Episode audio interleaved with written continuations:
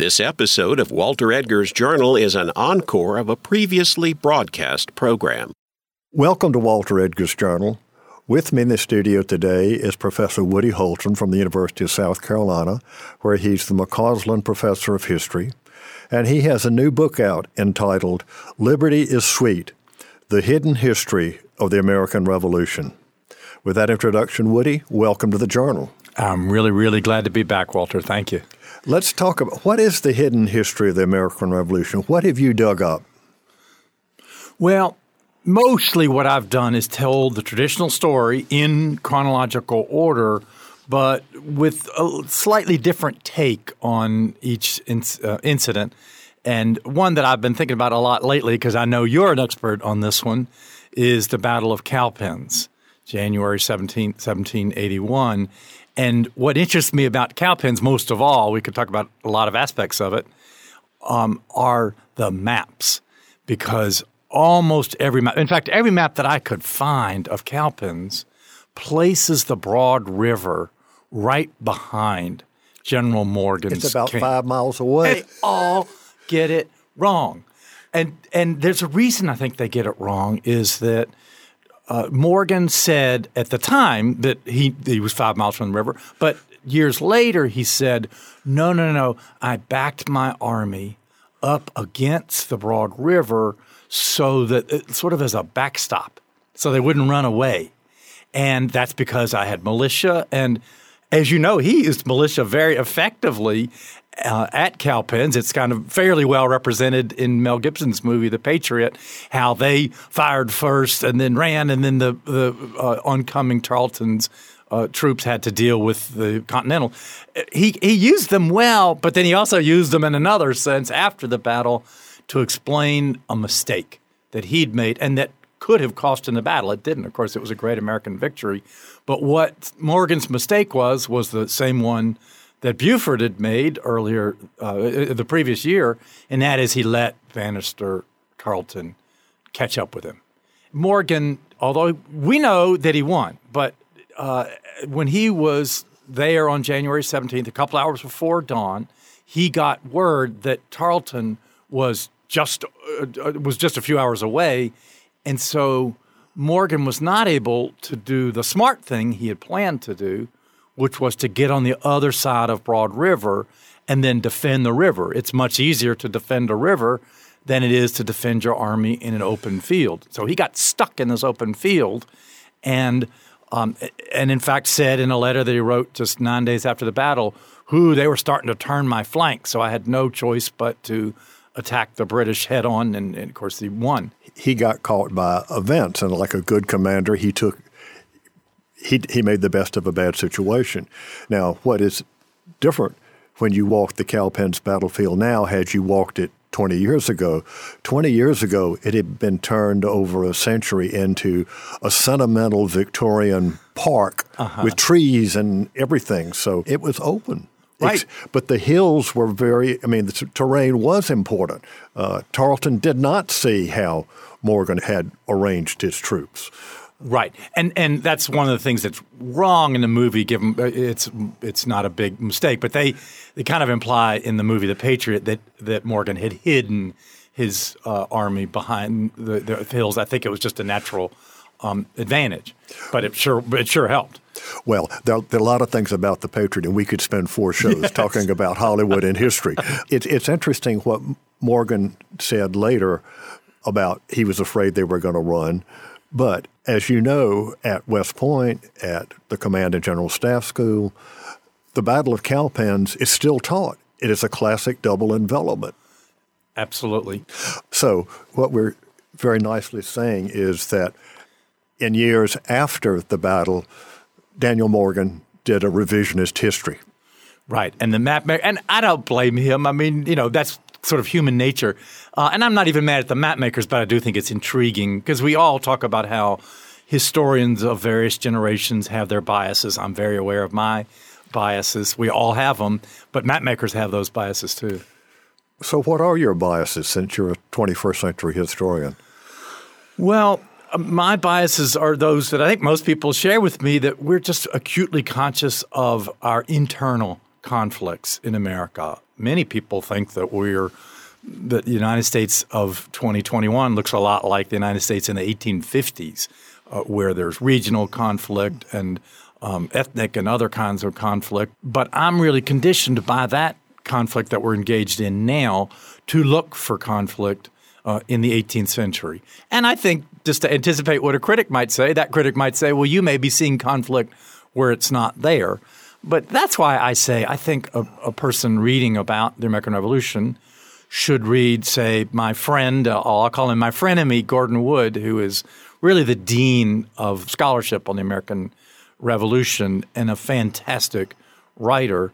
He uh, he doesn't play down conflict entirely, but he doesn't stress conflict. He, um, you could almost call him a consensus writer, even when he writes about the ratification or the adoption of the Constitution, which was a very conflicted thing. He will tend to focus on um, what people agreed on, and and it's easier to do that when you focus only on on wealthy white men who are writing the documents, which is his. Mm-hmm. Primary uh, primary focus. It's not the only people he talks about, but that's his focus. So but, my point is, read Gordon's Gordon Wood's book, but meet, read mine too, and then figure out somewhere in the middle what you made. Well, see, ironically, an older, more popular history like Miracle at Philadelphia actually dealt with the conflicts. Well, can I say in response to that real quick? I think we can't count on progress in history writing. I'd like to think that things get better and better, but sometimes, uh, and of course, it's all in the eyes of the beholder, but sometimes we historians, like everybody else, we regress.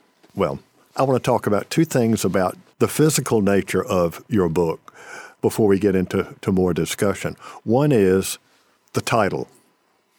You took that from a quotation. Explain that for me. Liberty is sweet. Well, I, a whole lot in my book is meant to I don't want to say deceive, but but to kind of put people off their guard a little bit because the phrase "liberty is sweet" sounds like it might be something Patrick Henry uh, said or some other uh, active person in the revolution, but it actually comes from a guy named Lund Washington, who was a cousin of General Washington and who ran Mount Vernon while George Washington was off outside Boston bottling the British up in Boston with his newly formed Continental Army. So early in 1776, Lund writes George saying, I'm sorry to report to you that the servants as well as the slaves here at Mount Vernon are thinking about running away from Mount Vernon because there are so many opportunities provided to servants and slaves by the war. A- any war leads to chaos, and people who feel oppressed can take advantage of that chaos to get away. But also, as you know, Walter, not everybody does, that the British had issued an Emancipation Proclamation in 1775, so right before Lund Washington wrote George Washington. And so that's what Lund Washington was talking about when he said liberty is sweet. He said, you know, we're going to have to deal with people, uh, people that you own, George, escaping to the British because liberty is sweet and they want to taste. Art, so you, are you talking about Lord Dunmore's proclamation in Virginia? Yes. So that because that really was not continental wide; it's specifically with with Virginia, right? It, that's um, he said he put a lot of conditions on it, but he said if you can get to my side and if you're owned by a patriot, um, and you're able and willing to bear arms, which seems to imply men, although the majority of the people who joined him were women and kids. So if you meet all those conditions, then you are enlisted. He didn't say specifically Virginians, but you're right. He was targeting Virginians. But I think it's worth uh, saying, and, and I think you would have a lot to contribute to this, Walter, from your expertise, that there was some cooperation with the British Navy captains in Charleston Harbor with the enslaved people who escaped to Sullivan's Island. And I really like talking about that because you've mentioned several times on the journal that Sullivan's Island is what my dissertation advisor, Peter Wood, called the Ellis Island of black Americans, since something like two thirds of our African, or uh, more than half of our African ancestors came through Sullivan's Island where they had to perform quarantine. So it's the entrance to slavery. It's also the exit from slavery for a small number of people, of, of black South Carolinians in late 1775. And so there was, you're right, there wouldn't be another formal Emancipation Proclamation until 1779, when Henry Clinton issued one as he was getting ready to invade or liberate the South. But there were there was informal cooperation, and much more than that, there was a belief among whites that there was informal uh, uh, cooperation between the British and the blacks. So much so that when the South Carolinians adopted their militia association in 1775, um, they said they cited, okay, generally Lord North is a tyrant, um, the, the Prime Minister of England of Britain, and second reason they gave was Lexington and Concord, and the third one was instigated insurrections. There's a lot in those two words slave revolts, but not just slave revolts, slave revolts that were instigated by the British. So they probably weren't very correct that the British governor was supportive either in North Carolina or South Carolina uh, of African Americans, or uh, it was probably more true that the Royal Navy captains were. But what's definitely true is that whites thought that royal officials were cooperating with African Americans. Yes, yes, and and of course there is the incident where uh, a free black harbor pilot is hanged. Thomas Jeremiah. And at the end of the revolution, South Carolina's enslaved population had decreased by 25 percent. Yes. But here's how my view changed partly in, uh, after reading uh, Sylvia Frey's book. She has sadly just died, a, a, wonderful historian of the war in the South and of religion in the South. But she points out that the British were really bad allies to African Americans. Yes, they did keep their promise um, to many. Uh, if you can reach our lines, we'll recruit you to fight on our side and reward you with freedom at the end of the war. But they also were doing the same thing that Thomas Sumter was doing, which was capturing slaves owned by the enemy and not liberating them, but just transferring them from one owner to another. And probably we can say, in most cases, worse conditions. Because, and, go ahead. Well, and of course, how else could a, a young British officer buy his next promotion? Absolutely, absolutely. Uh, there, there, were a couple of British officers who made a killing, and you could almost say that literally because for blacks, almost as much as for whites, a trip to the Caribbean or in Virginia, they often sent them to the lead mines near where I was born in southwestern Virginia. Those are death sentences. Well, there is that wonderfully mysterious Black Carolina Corps Yes, yes. Which um, I, I, know you've talked to my uh, graduate student uh, Gary Sellick, or former graduate student now Dr. Sellick, who is one of the editors of the Thomas Jefferson papers today, wrote his dissertation on the Carolina Corps, who were formed here in South Carolina, as their name indicates, but then went on to heroic service in the British Army after the American Revolutionary War in the Caribbean and I, but I should put heroic in quotation marks because a lot of what this Black Carolina Corps did for the British Army was put down slave rebellions mm-hmm. by by other Africans. But my favorite part of the Carolina Corps story occurred back when they were still here in Carolina in 1782, and that is there's these scattered references, which which neither Gary nor I have been able to really pin down, but Gary's got more on it than I do, to black dragoons. And most of your listeners know that a dragoon is a guy on a horse. And to me, that's a hell of an image after all these years of slavery to see a troop of uh, African Americans on their horses with their sabers, looking a little bit like Tarleton's, Tarleton's Legion. That would have been every white settler's nightmare. Absolutely. But you forgot to mention their regimental tune, which is Carolina in a Sultry Clime. Ooh, I did not know about that. Yeah, so I mean that followed them to the Caribbean until the unit was eventually disbanded. Right. Uh, but it, it lasted for several generations. Yeah, and I think they started. I'm trying to remember from Gary's dissertation, which he's now working on to be a book, because I think they folded them in. I, I, the British continued to use black soldiers, but I think they the, the, the later ones did not were not treated as well. They were sort of drafted into it, whereas these guys were more voluntary.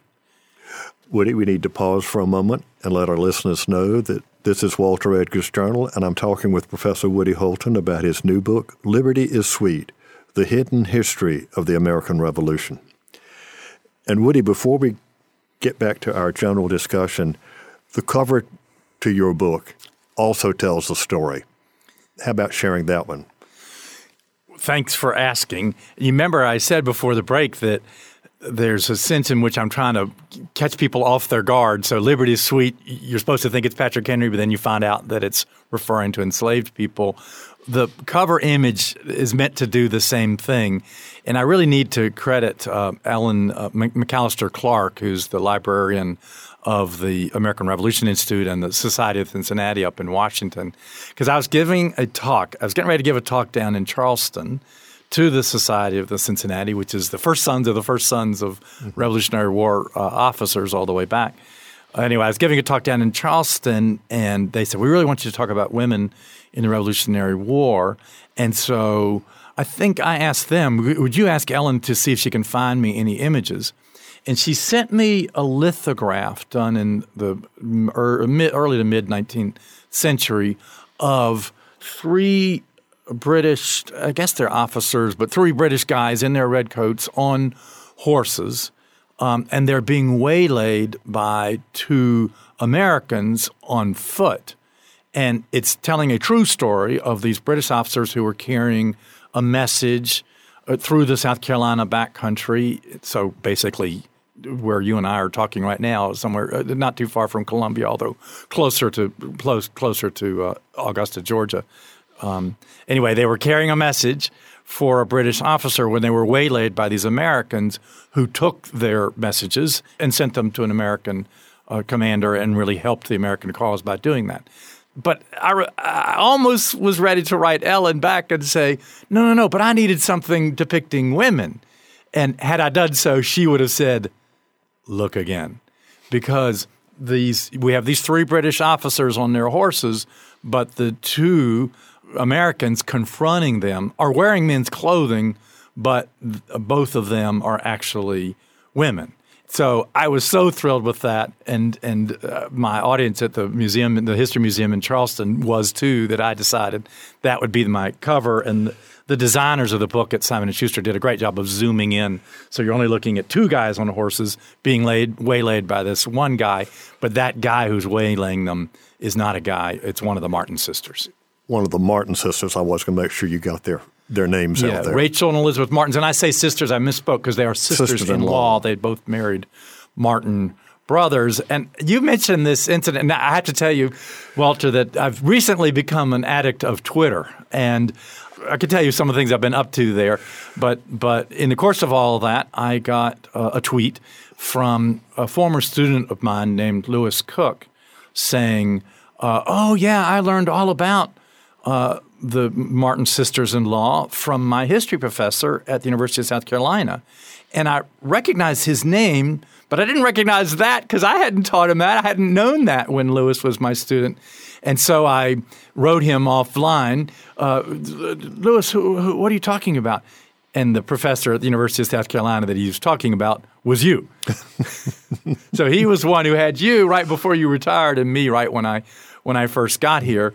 But I'm pretty honest in my book about the fact that this story was told by Elizabeth Ellet and before her by one of the early 19th century South Carolina historians. I think it was Mills, actually. Um, have told this story. So, so it's I can say it's got multiple sourcing, but I never found a source from 1780 confirming the story. So I admitted I don't know if I used the word apocryphal, but it, but it, I, I wouldn't bet my mortgage on it. Would you though? Do you think it really happened? I I don't know, but you mentioned Ellet. It's a source that is connected to South Carolina. She was here for a while.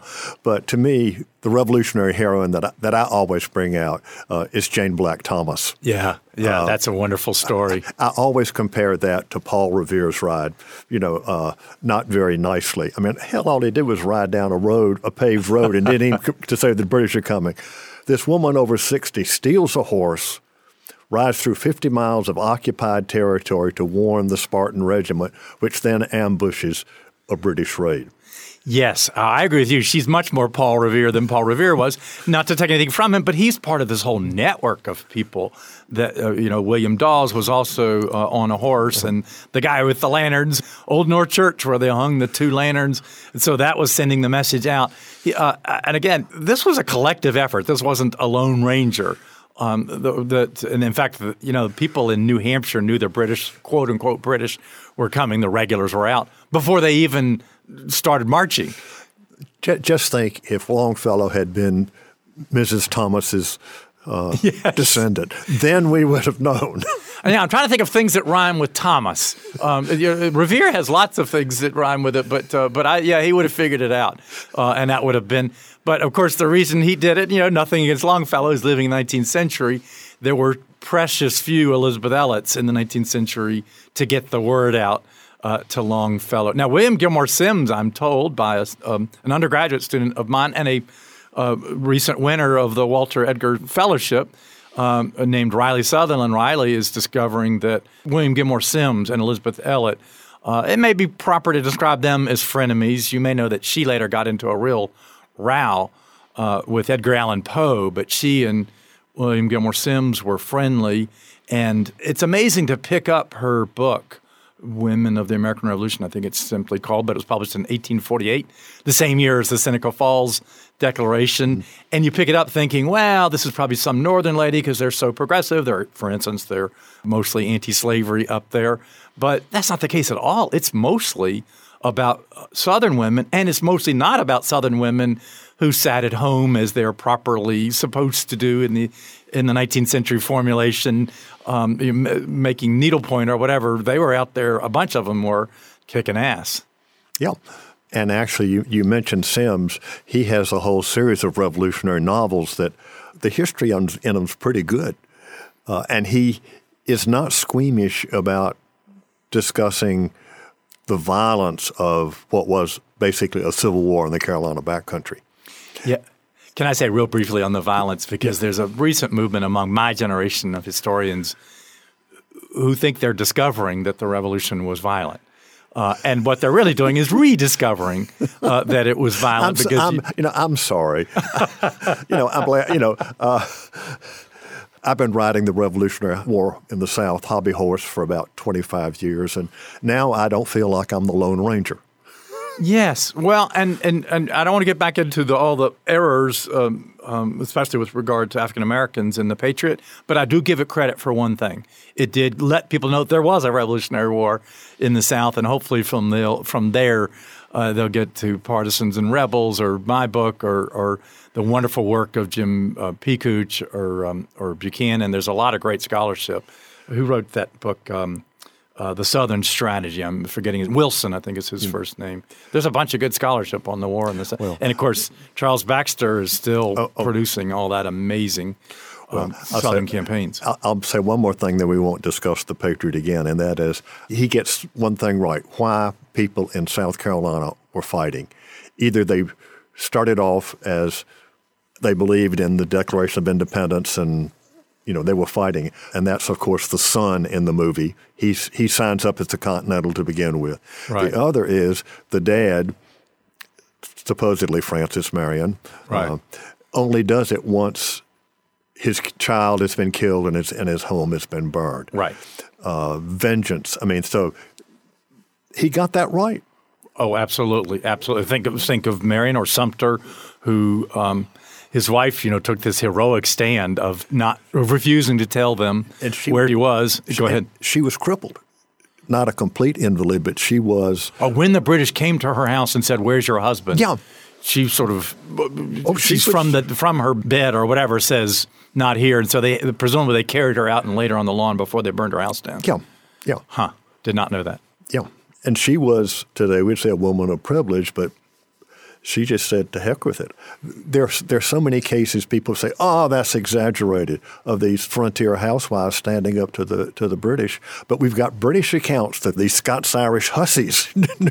right, right. Well, and um, at Blackstock's, it was a woman whose name, unfortunately, we don't have, who rode ahead, somewhat similar to Jane Thomas, uh, who rode ahead of Tarleton's Legion and, and warned them that – uh, I think he'd send his cavalry ahead and was leaving the artillery and infantry were going to come up a few hours later. So that was the chance to knock out the cavalry, uh, to disable them a little bit because they were outnumbered for that short period, all because a woman got on a horse. Yeah. Woody, let's get back to the hidden history. And in my reading, what it is, you're telling a story, the story of the revolution, and you're making sure that all participants are included. It's not just George Washington, Thomas Jefferson. It's not just Thomas Sumter and Francis Marion. It's we've already talked about Jane Black Thomas, the, the women. Uh, Francis Marion, as we know, uh, one of the reasons that uh, Gates didn't like working with him is because he had enslaved and free persons of color in his band. So that's something that when, the, when many people talk about the history of the revolution, it is the snare and the bugle and nice white boys walking right. across the field. Right. We haven't touched on the Native Americans, and that's a big part of the story, particularly here in South Carolina. Uh, well, the South as well. I mean, the Cherokee frontier went from Georgia to Virginia. So yes, let me let me talk briefly about Native Americans in the run up to the revolution to the to the war, uh, because uh, one I thought exciting discovery that I made was I finally sat down and read the Stamp Act, which you know nothing can sound more boring, but it's a reminder that all the history books are wrong when they say that the purpose of the money raised by the Stamp Act was to help pay off the huge debt that Britain had coming out of the French and Indian War. No, it was to pay for troops. 10,000 troops would be left in America, some in the Caribbean, but the bulk on the border. And I think it's proper to call them peacekeeping troops because they were on the western borders of the British colonies to keep the Indians away from the colonists, but also to keep the colonists away from the Indians so that the colonists wouldn't provoke another war against the Indians because, of course, wars are the most expensive thing that governments do. And uh, that, that's going to cost something like 300,000 pounds a year. And it's quite reasonable from Parliament's perspective that if we're going to put these troops on the western border to protect the colonists, then the colonists should pay for them. And I would even go so far, Walter, as just sort of a provocation to say, had there been no Indians or Native Americans, there would have been no Stamp Act because that's what the money was needed for is those peacekeeping troops on the western border. Then once the war gets started, it allows me to to mention uh, a couple of things that I want to say. You know, the Declaration of Independence sadly, because it's a, such a beautiful document in its entirety, but sadly, what it says about Native Americans is that the British have excited, to quote it, the merciless Indian savages. And it just makes me so sad that our founding document has this racist phrase, merciless Indian savages, but we need to confront the circumstances of its creation as well as the beauties of the Declaration and, itself. And that was, I would say, continental wide because the British had divided uh, control of the Native American affairs after the, I'll just use the term French and Indian War, which is what most people. Right. I prefer the Great War for the Empire, but yeah, it's much more descriptive. But it, it used to be each colony handled its own Indian affairs. But then after that, they said it's going to be we have to have a continental wide. So they had north, a northern Indian agent and a Southern Indian agent. The Southern was John Stuart, who was based out of Charleston. And so he was responsible for everything for Virginia South, mostly dealing with the Cherokee on the frontier here. And one of the things that particularly frontiersmen in South Carolina, we need to remember that the Indian frontier, Greenville, present day Greenville, Oconee, Pickens County, that was Indian territory. Right, right. Where Clemson is now, right? The, yeah, is it all, Clemson or across the river from Clemson? That was the town of Seneca, a Cherokee town. Yeah, the the lower towns of the Cherokee, right. Uh, were there, but the folks living in Spartan District, as it was then called, which was allowed to set, settlement after the the French and Indian War, they were always afraid that the Indian savages were going to come after them because they kept pushing up against the mountains, settling up against the mountains. Right. And, when, and when the revolution does break out, there is an attack on the frontier, but it's, yes, some of the Cherokee involved, but a lot of them, let's go back to the uh, Indians at the Boston Tea Party, or Tories dressed up like yeah. Indians yeah. on the Carolina frontier to really get this myth going out. The, the British are loosing the savagery on the frontier. Well, that raises a, a, a, larger issue for me, which is I was astonished to see how many loyalists were willing to join in in bands of Native American. A lot of these were mixed race bands, and of course, Marion's and Sumter's bands were mixed race. Uh, as well. And that goes all the way back to the South Carolina regulation, right, where some of the regulators were African American or, or, mixed race, and then one of the things they were doing was enforcing things against African Americans. So, so uh, one of the things uh, I mentioned at the start, all these present day conflicts that affect my view of the past. Um, some of those modern day conflicts are along ethnic lines, but the 18th century is a reminder don't get too fixed in your notions of ethnicity because anytime you see a white band, there's probably a, a native or a couple of African Americans, and anytime you see a Cherokee band, there's a couple of white loyalists uh, fighting with it, uh, and so forth. So it's much more mixed up in reality than in people's perceptions. But to talk about the, the Cherokee War, um, as you know, they blamed John Stuart, and they, they came close to arresting him, and perhaps worse than arresting him. He escaped to St. Augustine, which uh, Florida was, of course, one of the 13 British colonies that remained loyal to the crown when the other 13 that we are more familiar with rebelled. But so he got away, but there was a strong suspicion that the British were stirring up the Indians. The reality is that in 1775 and early 1776, the British were trying to restrain the Cherokees. They were hoping to, to attack the colonists with help from the Cherokees and, and have sort of a two pronged attack, but they weren't ready for it to start yet. And so they kept telling the Cherokees, no, no, no, not yet. We'll tell you when it's time for you Cherokees to launch your attacks on the colonists.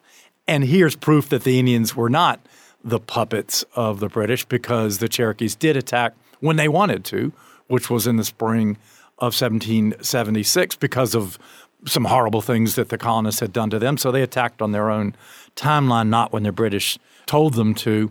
And I think I'm right, Walter, and you'll be the person to check this with. But when the the South Carolina colonists exacted their revenge on the Cherokee, and of course attacked right as the corn crop was getting ready to be harvested so they could burn it all. The first South Carolinian to die in that battle was in that town of Seneca, um, near where Clemson University is today. The first guy to die was Francis Salvador, yes. who was Jewish. I just think that shows the complexity of early America. That he, he whites was, fighting natives, first got to go down is Jewish. And Francis Salvador was the first. He was a member of the provincial Congress. He was the first person of Jewish faith to be elected to a Western parliamentary body anywhere in the, anywhere in, in, in the, world in the, in the, Western world. That had, is very and it was cool. the Provincial Congress of South Carolina. I'll, you'll be happy. I hope to hear that uh, when I lecture on colonial America, uh, I talk about Pennsylvania is this great polyglot community, people of different faiths, people of different languages, but so was South Carolina. Except if you were Roman Catholic, didn't want them. But, right, right. But you had everybody else. Yeah, yeah, it is amazing. Now, I think you and I would agree that it's a little bit of the philosophy of John Locke working its way into the into the fundamental constitutions, but it's also they needed labor. It, it's kind of why Wyoming became the first state to let women vote in 1876 because they were trying to attract women. I think Utah was the second. Not not exactly hotbeds of of liberal progressivism, but places that needed women. Yeah. All right, Woody, we need to have another pause and let our listeners know that this is Walter Edgar's Journal, and I'm talking with Professor Woody Holton about his new book, Liberty is Sweet: The Hidden History of the American Revolution. All right, Woody, let's let's talk about a little bit more about the Native American situation because it's it's not the same North and South. The proclamation line going back to 1763. Draw this line. We're going to separate the colonists on this side, the Native Americans on the other side. That's British imperial policy. How does George Washington react to that? His initial reaction, he called it a temporary expedient to quiet the minds of the Indians. And I, I want to stress the last few words of that quiet the minds of the Indians. He understood that Native Americans were central to British policy. And again, as with African Americans, the British didn't do this thing that was favorable to the Indians out of the kindness of their hearts or out of being open minded. Oh, these are people that deserve to keep their land. No, they didn't want to pay for another war against the Indians.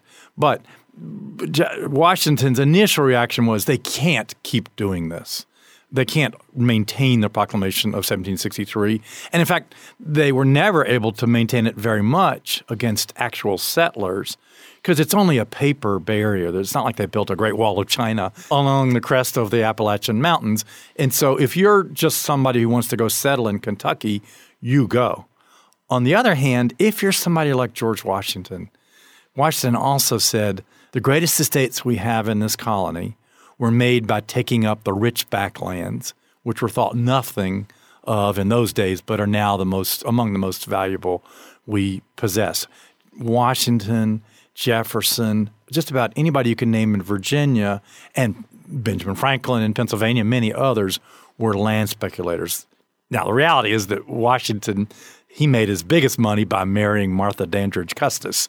But he wanted to build on that. And I think there was sort of a sense of manhood there, too, of I want to be somebody who who's building his own fort. And he did. He was one of the biggest landowners uh, in the colonies by the time of the Revolution, mostly that speculative Western land. But the British cut it all off with the proclamation line of 1763 and never actually repealed it. And the reason they never repealed it – I think if I had to say one group most responsible for that, it was the female peace chiefs in the Native American towns on the Wabash River in what's currently Indiana. Because in 1769, the same year that the Virginia House of Burgesses, meeting in what we now call Colonial Williamsburg, sent a petition to the British saying, please, please repeal the proclamation line of 1763 and let us take that Western land, especially Kentucky.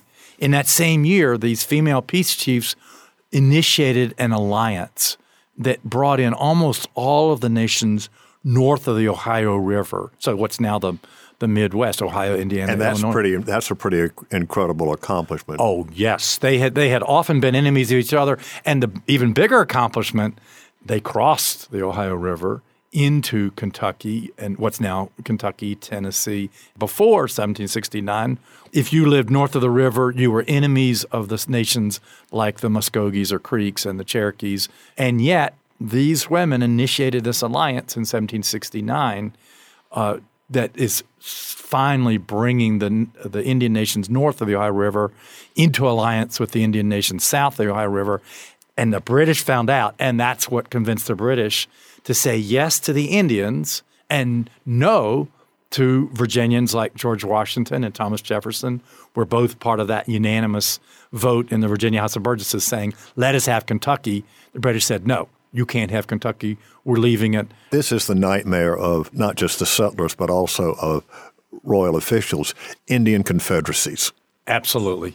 What is scary, and Governor Hillsborough, for whom Hillsborough, North Carolina, is named, said in 1772, said uh, what these intel reports were telling Hillsborough, who was the Secretary of State for America over in Britain, that this coalition that these Native women had started, and he said, will soon be involved in a general Indian war. That's the one that's scary. A war against a single Indian nation, not so much, but a general Indian war.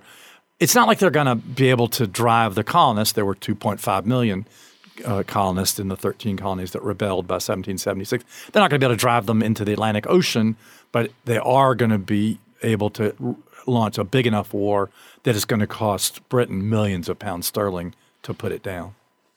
Yeah, and of course, eventually, the Cherokee War erupts on the on the frontier, and the colonists from Virginia to Georgia unite.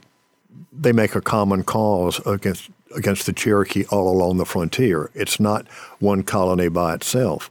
Just as one of the stories of Kings Mountain is there were militia from Georgia, North Carolina, South Carolina, Virginia, and the over the mountain boys. Kings Mountain wasn't just these people who Sevier and the boys didn't just come across the mountain. They weren't the only ones there. It was a strange amalgamation of all these frontier militia that made Kings Mountain a success. Absolutely, absolutely. That and those colonels. Uh, the most amazing thing to me about Kings Mountain is that they succeeded so successfully when it was. And, and you can correct me if I'm wrong about this, Walter, but it looks to me it was run by committee. That is, there was no one guy. There was no general there. It was That's all right. colonels. They couldn't agree. Right, and yet those guys, uh, um, and not to take anything away from Morgan, who we talked about at the beginning, but Uh, that, of course, uh, that victory was on October 1780. The way they achieved that victory is that, in my opinion, that the sort of guts of that win was that those colonels understood that militiamen are not cowards. Militiamen are guys carrying rifles. You cannot expect a person carrying a rifle to charge because a rifle, you can't put a bayonet on a rifle. And once you fired your one shot, it takes three times as long to reload your rifle as it does to load um, a, a, musket. And so it would have been insane to have them all charge uh, at once. And so what they did was say, go up to the top of the mountain, get close to the Brits, fire a volley, and then run away. Uh, and and go back down the mountain far enough to be able to reload when you're not under fire, and then come back up. They programmed running away into their strategy, and it really worked. And to use the traditional frontier method to fight behind rocks and trees and that sort of thing. The very ungentlemanly way that they fought the war. Yes, which Native Americans, of course, had been using. Um, eh, you know, we talk about people uh, like Francis Marion as an old Indian fighter. He certainly was, but he was also an old Indian learner that he he'd learned a lot of his tactics from from the Native Americans he'd been fighting. Well, and of course, here in the South, Nathaniel Greene was probably the first Continental to really understand the way to use militia. Absolutely, absolutely. Um, and talking about Greene, uh, you've probably had various people quote a dozen times on the journal, but it's worth repeating his wonderful line We fight, we get beat, we fight again. He understood that what he was fighting was a war of attrition. They did not need to drive the British into the Atlantic, they did not need to capture New York City. All they needed to do was wait them out. Washington, on the other hand, came into the war determined to have this grand, epic battle where you throw the dice and risk everything on this. Uh, he wanted to do an amphibious assault against Boston, then later plans a string of amphibious assaults against the British in New York. But he, the thing you have to give Washington credit for is not acting on any of those plans because going on offense we saw it at Stono Ferry and in other cases, is just as disastrous for the Americans as it is for the British. Yeah, it, it, it, it is amazing. I mean, I, I don't think Greene has ever been given the credit that he deserves. You try to resurrect Horatio Gates. Oh, yeah. and say he had his men placed properly. That, that may be true after force marching them through territory where they couldn't get any food except green corn and molasses, so they had diarrhea and were debilitated. I know you quote some folks who say, well, uh, Gates did pretty well. If this had happened, if that happened, the one thing they can't change is he got on his horse and galloped all the way to Charlotte, changed horses, and kept going till he got to Hillsborough. right. All right. So this is. I'm really glad you raised this because if I could tell people who are not professional historians one thing about us is we like to disagree with each other. We don't we can and we can do it in an undisagreeable way and history's not to me a series of dates, it's a series of debates. And I'm not sure this is even one of the great debates because I am in a tiny minority in defending Gates. Speaking of debates, there's a rap in there somewhere. Gran- Granny Gates, Galloper Gates. Well, that well, and actually, let me take those as the bookends of the Battle of of um, of, of Camden um, fought on August 16th, 1780. Uh, the bookends he doesn't look very good at. As we all know, the main thing a, a general's got to do for his soldiers, they don't fight every day, but they eat. They better eat every day. And his men didn't. He, they ate poorly, and then they anyway. So we all agree on that. Uh, and we also agree that he left that battle. Although even that one, I'd say some of his favorable sources said he was headed to the back to try to reorganize them, and he got swept along for whatever that's. I won't defend the beginning, and I won't defend the end. I will defend a couple things in the middle. I, I was just telling you, reminding about Bunker Hill, where the British went on offense. Generally, offense is a stupid thing to go on, and Gates has been criticized.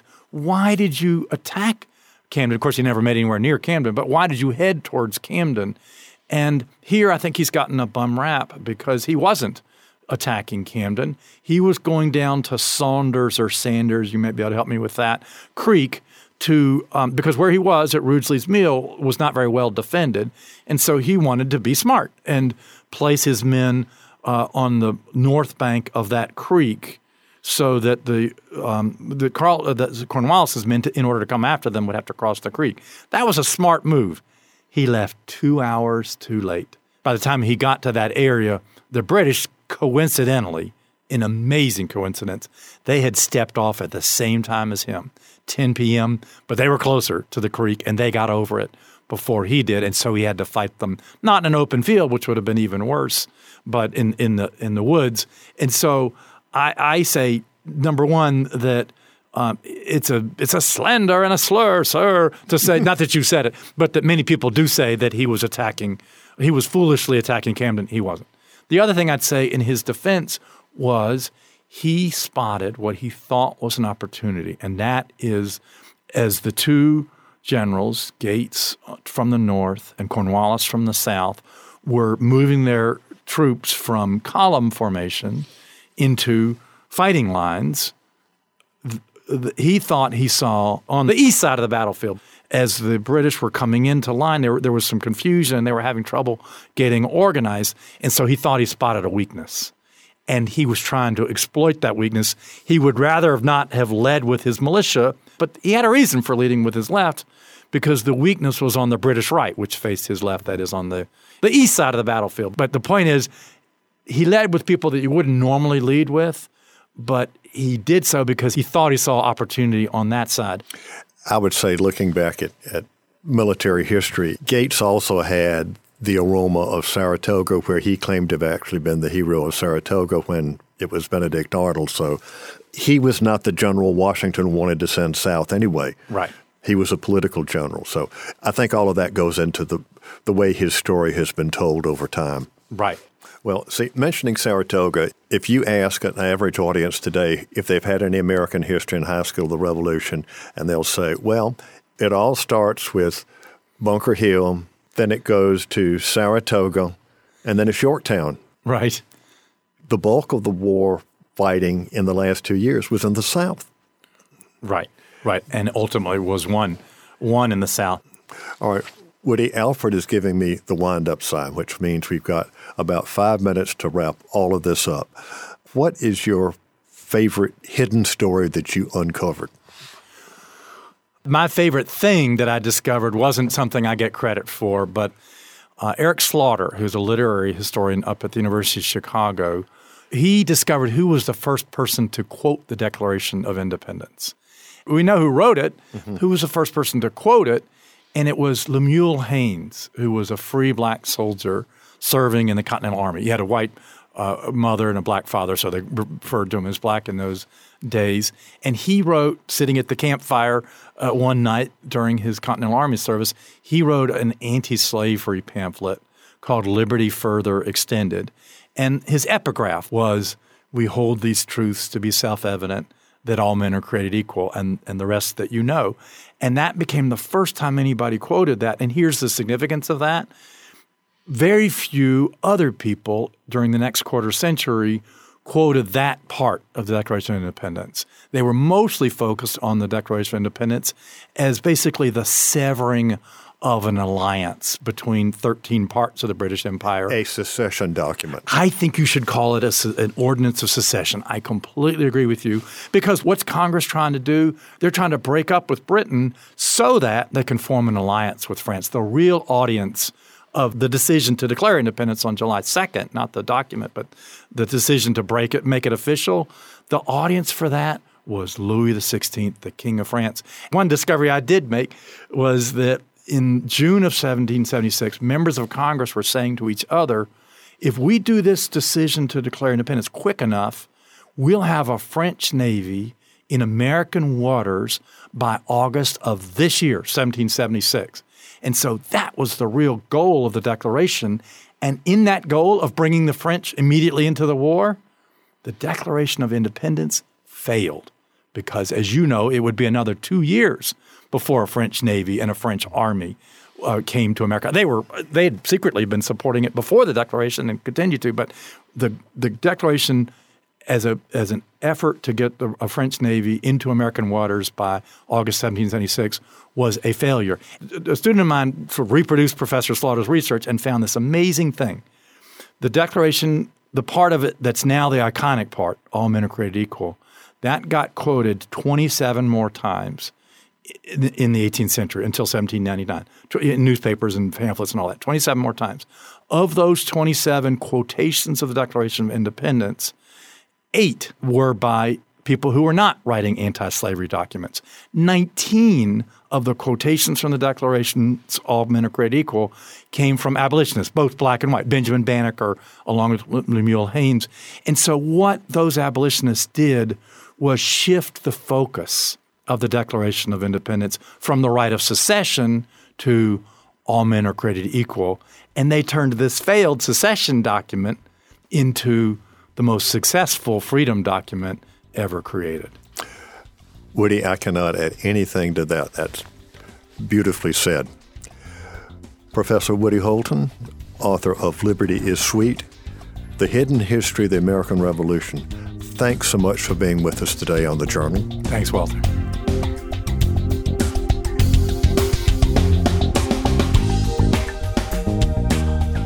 This is Walter Edgar, and I hope you enjoyed today's journal.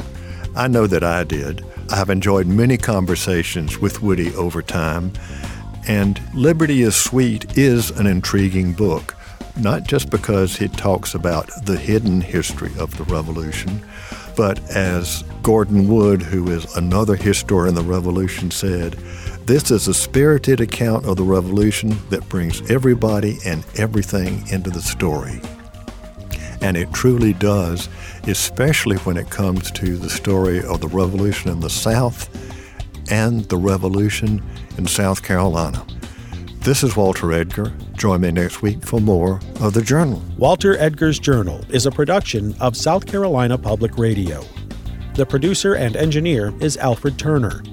Production of this program is made possible in part by listener contributions to the ETV Endowment of South Carolina. The views and opinions expressed on Walter Edgar's Journal are not necessarily those of South Carolina Public Radio.